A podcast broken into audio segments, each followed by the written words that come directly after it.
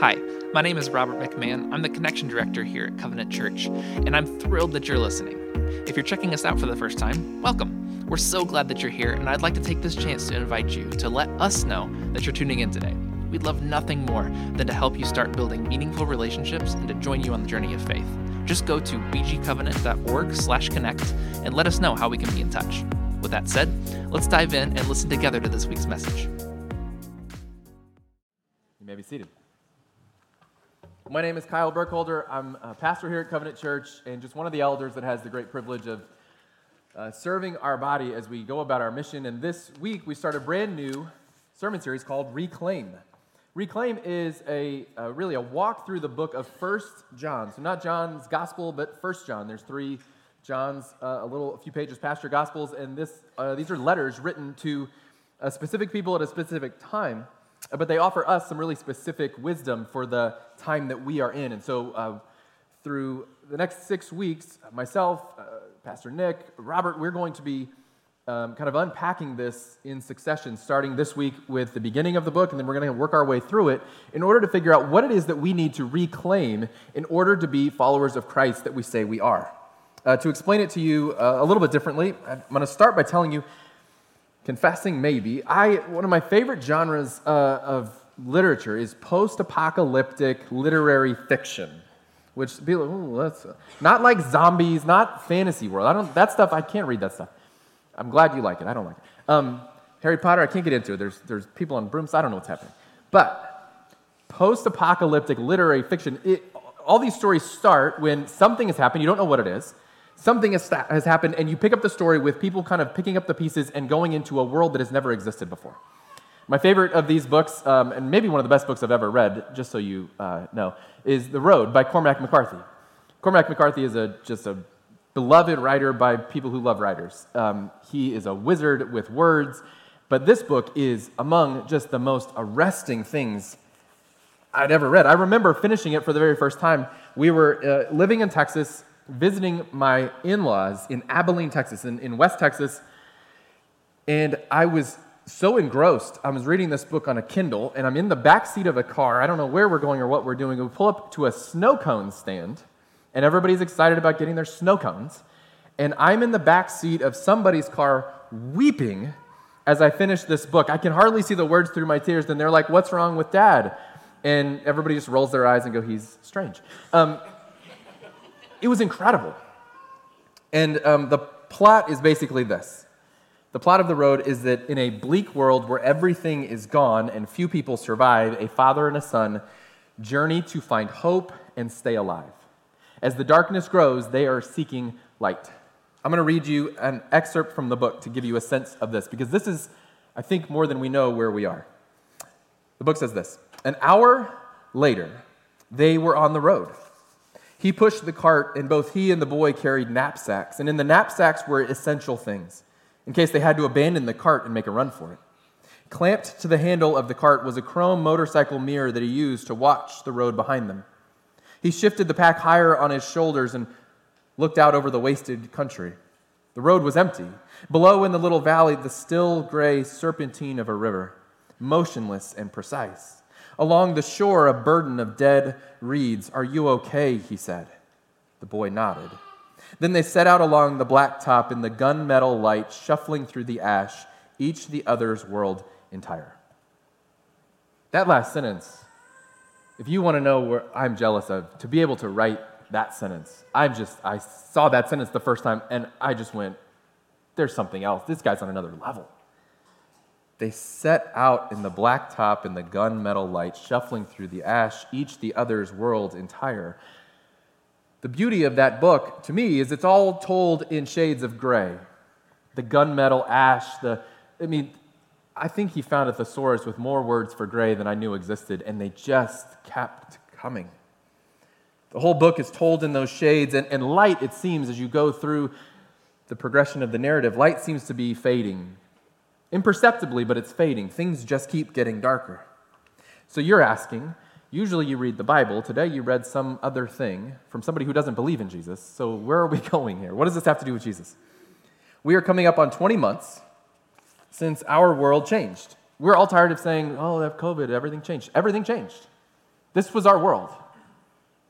It shifted a lot for a lot of people. If I told you two years ago that we would have people in full hazmat gear providing tests through your car window, or societal shutdowns, or mass vaccine events, if I told you that your children would be wearing masks in school, that last week I would show a vaccine card in order to be admitted into a concert, or that a 14 year old can now work at Taco Bell and make $15 an hour, that's the, that's the joke part. The point is, a lot has changed. So much has changed. None of this stuff was predictable. And it's been a slow sea change and an immediate change at the same time. It's been abrupt and slow motion at the same time. But what's happened is that there's been a slow stealing of what was and a reimagining of what is. We have gone through a cataclysmic change in our society and what we have now is a result of many of those shifts and the way we responded. The European Journal of Social Psychology, there's a paper there that, that basically, I'll say proves, but states that a new behavior, it takes 66 days for a new behavior to become um, automatic. So if you start doing something, you, everybody has their number, it's 30 days, seven days, seven habits, whatever. 66 days, if you do the same thing, a new behavior, um, like let's say wear a mask everywhere you go, or only order your groceries at Kroger pickup instead of going into the store, or whatever, in about two months, that behavior that takes mental energy now is automatic. I do it naturally. To the point when when you get to stop doing it, it's weird. I still order Kroger pickup for my groceries more often than not because I got in the habit of doing it. And now, I, when I think I need to go to the grocery store, I pull out my phone and I click all the things on the app and I pick it up in a few hours because it became automatic for me. Think about the new behaviors you learned in the last 20 months. We fist bump instead of hugs because we lost hugs somewhere along the way, and fist bumping became the thing. And so now you see someone and you don't know how to greet them exactly, and so you just kind of go, All right, see ya. You shop online because stores were closed. My family, confession number two of the day, my family began eating in front of the television. yeah, we were a proud family. We eat at the dinner table. The studies say this is better for our children. We like this. We ask about our days. We have the self disclosure fiesta. It's so much fun. We eat at the table. That's where we eat. Don't eat in front of the television. What are we, heathens? And then COVID happened, and we spent all day, every day together already. And the last thing we need to do is say, How was your day? Because I was there for the whole thing. And so we're like, just turn anything on. It doesn't matter. Any distraction ever and then we would eat in front of the television. And it was a ton of work because that became automatic. It was a ton of work to wind that back and go back to eating like human beings at a table. And the children looked at us funny, like, what do you mean we're eating at that? It's like some sort of rectangle. It's not padded at all. Guys, come on. We lost more than we know. And not all of it is a black to white change. It's mostly a slow fade to gray. It's something we missed and we started doing a new thing. And so for the next six weeks, that's what we're talking about. We're talking about the things that we need to reclaim that are important and have always been important and that we may have due partially to the way life goes, due partially to COVID, due partially to all the different factors of life. We've lost some faith rhythms that matter. We've lost a view of our homes as a place of ministry because we were told that our homes are our one bubble of sanctuary. We've lost relational health and love for one another because we were told to stay away and keep social distance. And Scripture doesn't call for social distance, it calls for social intimacy, leaning in. And you don't do it when you Zoom and Skype and all the other things. We lost sight of the light in a lot of ways. Our love and our faith and our witness have slowly gone to gray, and they're not gone. They're just obscured in the gunmetal light of the new world we inhabit. So we make our way along the COVID road and we try to survive another day with either having gotten used to too many people in my space, or for some, the crushing loneliness of no one comes around anymore. And while things are starting to feel closer to normal, we wanted to take this season and say, let this not be normal. Let the new normal not be normal. Let's get back to God's intended reality, not the normal that we would just blandly accept as we walk. We've learned to live with loss and lesser life and even a dimmed light. Our light is dimmed. Darkness is growing, but darkness doesn't grow. Here's the thing darkness doesn't grow. Darkness only shows up where light recedes. So I'd say that two different ways. Darkness only expands where light grows dimmer. and darkness is only present where light is absent. Darkness doesn't seem to have its own will that's growing and taking, it, it simply inhabits the spaces where light refuses to go. And so you and I, through the last 20 months, have slowly receded from letting our light shine, have slowly receded from being the light, have slowly receded because in a lot of ways we were forced to, and in other ways we adapted and say, this is actually more convenient for me. And the result is darkness seems to be growing in our culture. Darkness seems to be growing in our neighborhoods. Darkness seems to be growing all around us. And it isn't that darkness grows, it's that the light has given up ground and there's nothing left to fill it but darkness. Darkness just fills voids. So we reclaim today, we reclaim Jesus and light. First John is written by John. This is a pretty obvious one. John is one of the Zebedee brothers, the sons of thunder. Okay? John is writing this letter to a people who seem to be losing the gospel, and they were drifting towards something called Gnosticism. Starts with the G, G N O S, Gnosticism. Gnosticism was uh, really simply the idea of, of knowledge over walked out faith. So the early Christians and Jews who were attempting to follow Jesus had left this, this following of the real Savior, Jesus, and they started just kind of leaning into knowledge instead, ideas instead of physical realities. More than that, they held that all matter, all physical matter, was evil. And so Jesus had become sort of an idea, and salvation was now like personal enlightenment. And all matter, physical things, were evil, and so those were to be avoided or even um, castigated. And what happened was there became this strange sect of people, a growing sect of people that were thinking that knowledge was good and physical world was bad. And it had weird implications for everything. No longer love creation because creation and the world is evil. You don't love and try to redeem it. You don't try to transform it around. You don't do any of these things because it's evil, so you, you work to avoid it. It's to be evaded and replaced. Instead of replacing it with more physical love and attention, you just replace it with more knowledge and ideation. Worse, what of Jesus? Jesus was the physical embodiment of God who came to die for sin. If Gnosticism takes over, Jesus becomes less of a physical savior and more of a nice idea. So, John is inviting these people to return to their identity in Jesus. And, and Nick is going to talk a whole lot more about that next week. That he's asking them to return to their walk with him. And in walking like him and loving and serving the physical world, then they will be Christians. Then they'll be followers of Christ. And so the book starts, and we're not going to read it, I'll tell you what it says. The first four verses of, of 1 John chapter 1 is just John saying Jesus was a real physical person. And he's giving witness accounts, and he's saying he was a real physical person. He's not an idea, he's real. He was a flesh and blood Messiah, he was a physical Savior. And so he's reiterating this idea that this is, you can't get into the world of enlightenment ideas and, and like, let's just talk about it. He was real and physical and with us. So we pick up the, the scripture in 1 John chapter 1, verse 5. Scripture says this. This is the message we have heard from him and proclaim to you that God is light. In him there is no darkness at all. And so if we say we have fellowship with him while we walk in the darkness, we lie. And we don't practice the truth. But if we walk in the light as he is in the light, we have fellowship with one another, and the blood of Jesus cleanses us from all sin. That's pretty straightforward. Walking in light versus walking in darkness. I'd like to point out this is all physical language still, isn't it? This is not thinking about darkness and thinking about light. It's not ruminating. It's not, it's walk. It's a physical action. John is driving home his point that following Jesus is a flesh and blood activity. Following Jesus means walking with Jesus. It's not head and heart, it's head and heart and hands and feet. So if we're walking in the light, we would have physical acts that support and evidence our belief and our trust in Jesus. And all of it is then kind of founded in this beautiful truth of verse 7. Verse 7 said, We have fellowship with one another, and the blood of Jesus cleanses us from all sin. This is beautiful because if we realize that Jesus' blood, his physical death on the cross, cleanses us from sin, then we don't fear taking a wrong step. So many of us uh, shrink back from a, an active faith life because we fear messing it up. And this is saying you don't need to fear messing it up. You can mess it up. Jesus covers you. If you if you go astray, if you do it wrong, if you're if you're off for the day, if your pride takes over, whatever it is, you don't you're not condemned. You're actually still covered.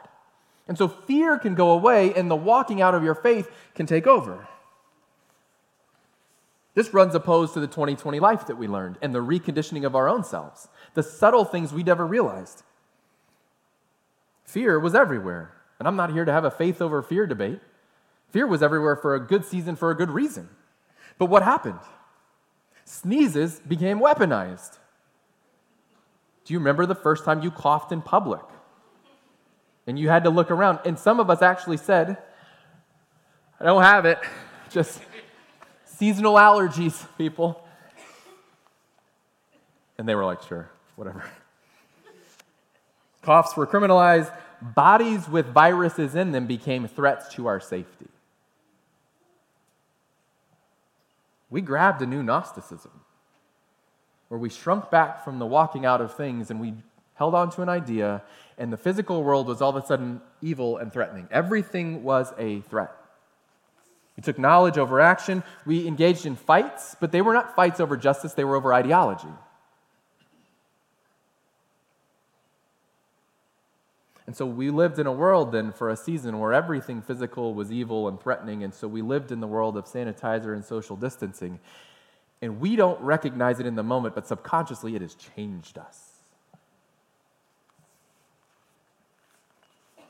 Like basketball, we love Coach Huger, we love Tanya, we love that family. We got to go in 2020, the basketball tournament got canceled in Cleveland. So we were bummed out and we were packing to go and support them and, and cheer on our friends. And so 2021 comes, and this is the picture I took from our seat in 2021. A year after the pandemic had started, this was an acceptable crowd at a championship tournament. I think each school was allowed something like 150 people in the room.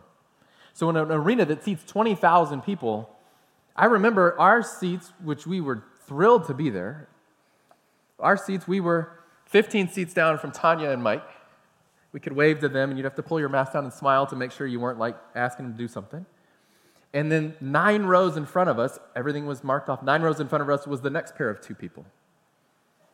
And it wasn't wrong. They were following certain guidelines and trying to keep people safe. But it was, it didn't feel that weird after a minute. It just felt like I was at a basketball game. So this year, when we show up and we get to go into a full arena and we get to cheer on our friends and, and be with people who are in this, it's gonna, that'll feel strange. And the first time someone coughs in your road, that'll feel weird. And it's, it's flipped because that felt normal. That's not normal. They didn't build 20,000 seats so you could have 312 people there. That wasn't what it was for. And yet, that's where we've gone. John is saying your faith in Jesus is about living out your faith in Jesus.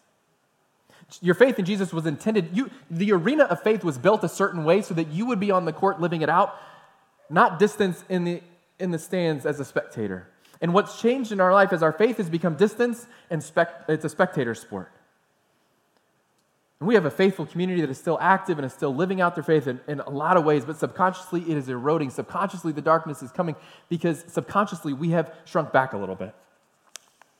John is saying you were made to walk out your faith. 1 John chapter 2, we continue reading. He says this, "My little children, I'm writing you these things so that you may not sin."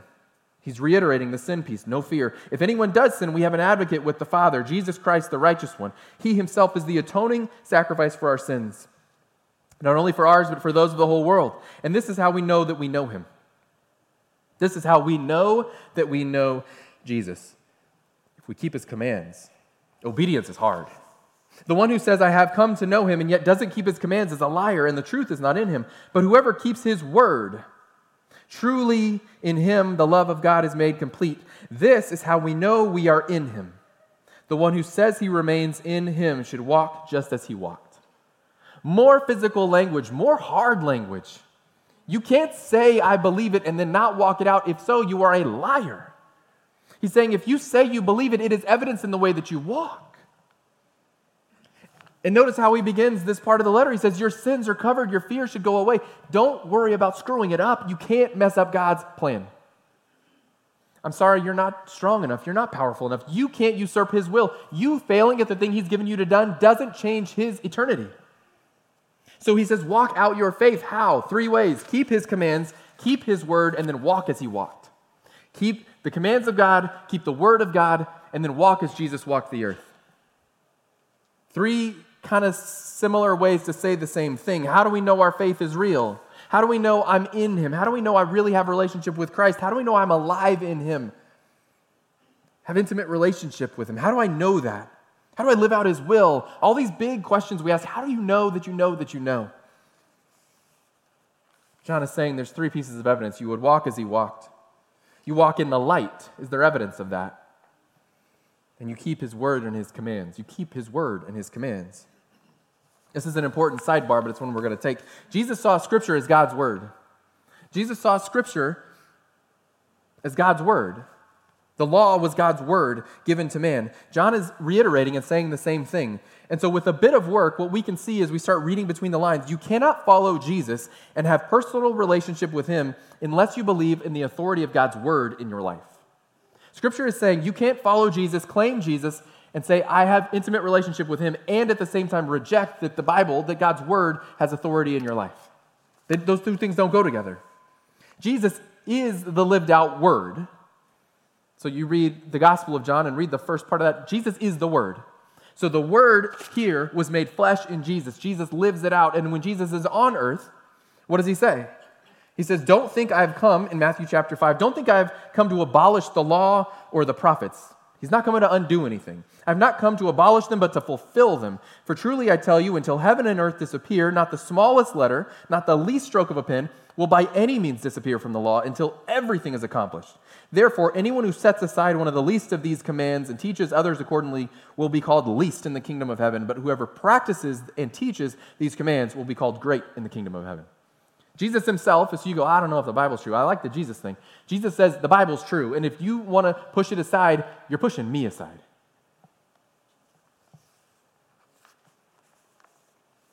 Some people go, that's a, that's a leap of logic. I don't know. I mean, I believe in the Bible. I mean, I believe in the Bible. Believe in Jesus, but it's the 21st century, some will tell me. It's the 21st century. Like we have to read context in, agreed. We have to read like some of it's poetry, agreed. But some of it feels kind of outdated, doesn't it? Some of it feels primitive or contradictory. Some of it some of it doesn't line up with the way the world is today. So maybe those parts we can adapt and change and kind of just even slip aside because I want to hold Jesus up to be Jesus, but the rest of the stuff is starting to feel a little bit outdated to me or unpopular to me. You really think it has to have authority in my modern life? Like, I mean, the Bible doesn't say anything about how I'm supposed to be in an Uber. Like, should I be nice? Should I tip? What do I do? The Bible doesn't talk about that.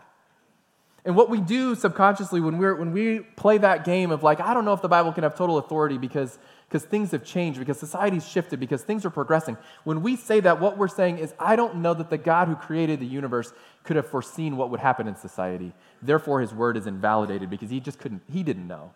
He didn't know Twitter was coming, guys.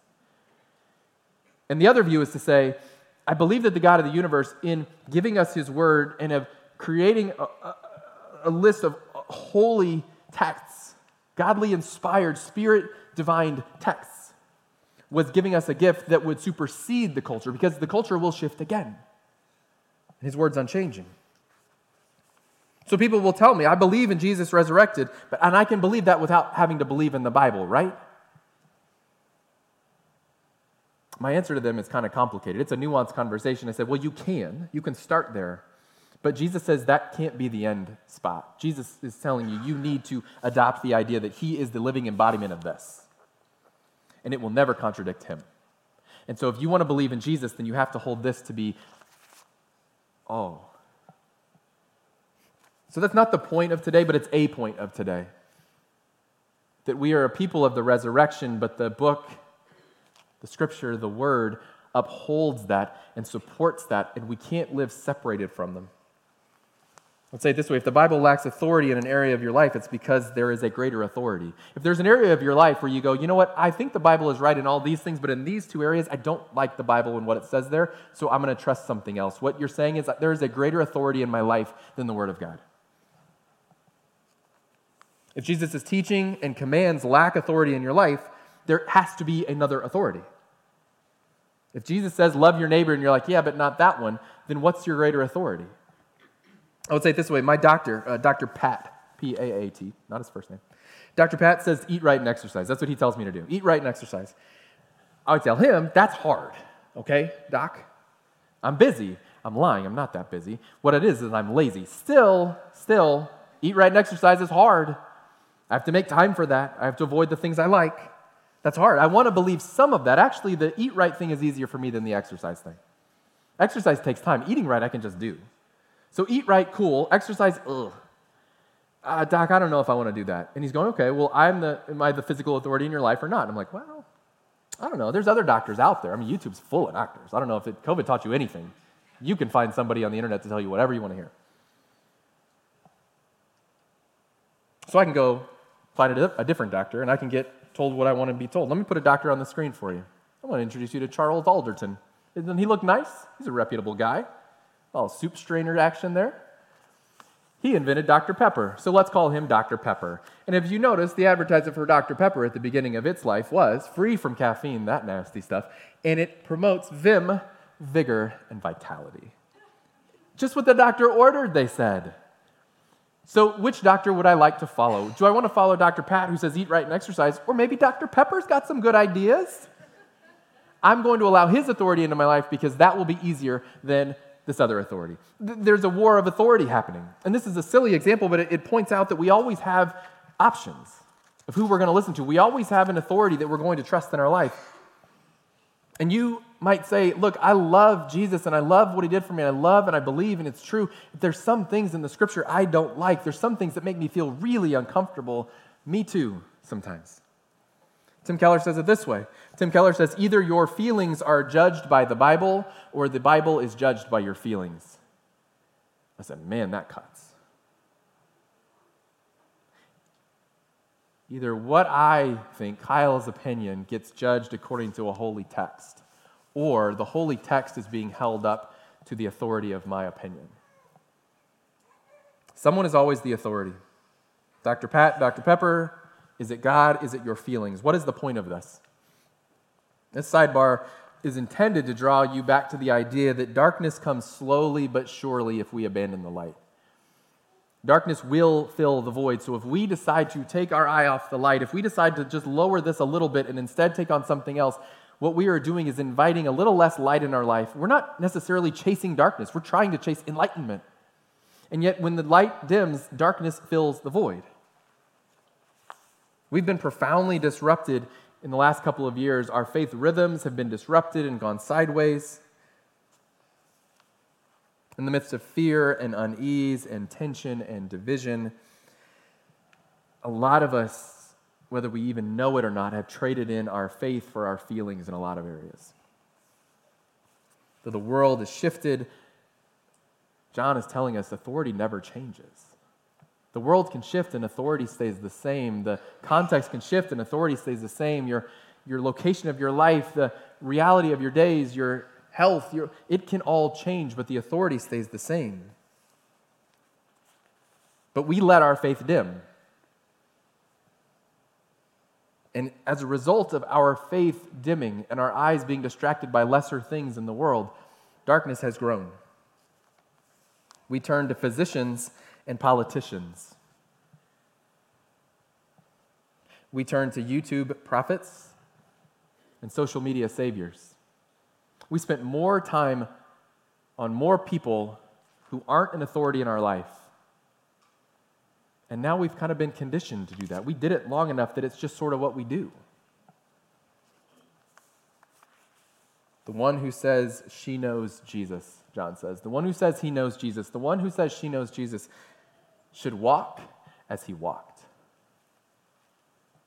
When Jesus was brought the world's opinion, Jesus said, That's fine for the world. I'm here to follow the will of my Father. When Jesus was told that the world does it this way, he goes, That's fine. Pay your taxes. I don't care. I'm here for my Father. Over and over, when Jesus was offered the option to um, chase the world and the world's agenda and the status and all these things, Jesus said, That's great. You can do that. Maybe for you. I'm here to do the will of my Father. And then the scripture implores us to walk as he walked. Walk as he walked. Walk in the light. Keep the commandments. Today is the day then that we would need to reclaim the light in our life. And it's simply a matter of intention. That we would look at each other, we would look at our community and our faith community and our families, and we would say, we are going to chase light. Even when it's uncomfortable, even when it's difficult, even when I'm in the habit of chasing anything else, I got to get back in the light. I have to live the life that Jesus called me to live, his kingdom on earth as it is in heaven. So today, I'm going to invite you to reclaim your faith. Not that you necessarily lost it, although maybe you did, but I'm going to invite you to reclaim your faith by reclaiming the light, by reclaiming Jesus. Jesus is not a good idea or a good teacher. He's not an oracle to guide us through some days. Jesus is not a good release from the worries of the world. Jesus is not a source of private enlightenment based on my feelings. These are the things that the Gnosticists were after. These are the things that we have slowly become after. And what we don't even realize, and the reason this book is so appropriate for us today, is that we have been living out 21st century Gnosticism. More knowledge, less walk. More personal enlightenment, less communal engagement. We have been slowly drifting into the same thing that first century Christians were slowly drifting into. And so we're going to reclaim our living Lord and Savior, who is a living authority in our life, as the author of eternity, who personally cares how your Tuesday is going. Ideas don't care about how your Tuesday is going. The creator of the universe, the personal God who loves you, cares. He cares about the fight that you're in. He cares about the battle of your life. He cares about your trials and your traumas. He cares about your health scares. He cares about your relational break. He cares about those things. And He's actively involved in your life today. He cannot simply be an idea on the shelf. So we have to reclaim the light of the world so we can again walk in the light. So if we pull them off the shelf and put them back into the center of our life, then we have to walk that out. So what I'm going to do is get out of the way. Greg's going to come back up with the worship team, and they are going to lead us in worship. And as they do that, uh, this isn't over. You may have noticed we have some big black boards and some baskets of, I don't know, looks shiny in there. I'm going to ask you to respond to this message in a physical way. We're talking about a physical Savior. John is saying this is not simply an idea you can mentally assent to in your chair. He says you have to get out and walk it out. So I'm going to invite you during the course of the next two songs while we sing for you to walk this out. In each of these baskets up here by these black boards, you'll find light bulbs. They look like this. Christmas is coming. I don't know if you knew that. We bought all the light bulbs, so if you're looking, we got them. During the course of the songs, when we stand up to sing, you're invited to come forward. And in those baskets, there are white light bulbs and there are red light bulbs. The white light bulb is for you if you say, Look, I'm a I'm a committed follower of Jesus. But I want to I want to show the world, I want to walk it out and tell the world I am still committed to him and his light in my life. I don't feel like I'm wobbling, I don't feel like I'm off track, but I do get it. I have to walk out my faith. And so today, if that's you, you grab a white light bulb and screw it into one of the places there that's available. You can also grab a white light bulb if you have been wobbling a little bit. You go, you know what, mm, it's been a little dicey for me, but I'm in on this. I'm in on Jesus as the light of the world. I'm in on him as my personal savior. I'm in on him in relationship. And I need to show the world, so I'm going to grab a white light bulb too. And you go, awesome. Put that white light bulb in. The red ones are there for you. If today you would say, you know what, I've been on the fence. Been on the fence about Jesus, or maybe I've kind of accepted Jesus, but not really this whole thing of having authority in my life. So maybe today is your first time to say, I'm going to follow Jesus. I'm going to try to trust Jesus. I'm going to try to walk out Jesus with my life. And if that's you, you grab a red light bulb and you plug it in. The other red light bulb people is we know this. Some of you are in a battle. Some of you are in the depth of a fight. Some of you, you feel like the darkness is growing and taking over. And you are going through hell. So when the ambulance roars down the street, when the fire truck blazes past you, it's got those red lights flashing. Some of you need to say, you know what? I follow Jesus, but man, I feel like the sirens are going off in my life. For you, that red light bulb says, I'm going to focus on the light even as it feels like the darkness is growing. I'm going to be here and I'm going to acknowledge that, man, this is a hard season, but that red light is going to be blazing here for the next six weeks, and I'm going to look at that light and I'm going to go, Jesus is getting me through this. So there's white light bulbs, there's red light bulbs. There's people of faith who, starting today, are going to reclaim that faith and reclaim that Savior and walk out the faith that we've been given. So I'm going to start us as they sing. Hi again. Just a reminder to let us know that you're listening by heading over to bgcovenant.org/connect. If you're ready to be known, we'd love to know you. And we hope you'll join us soon every Sunday, in person or online. Thanks for listening.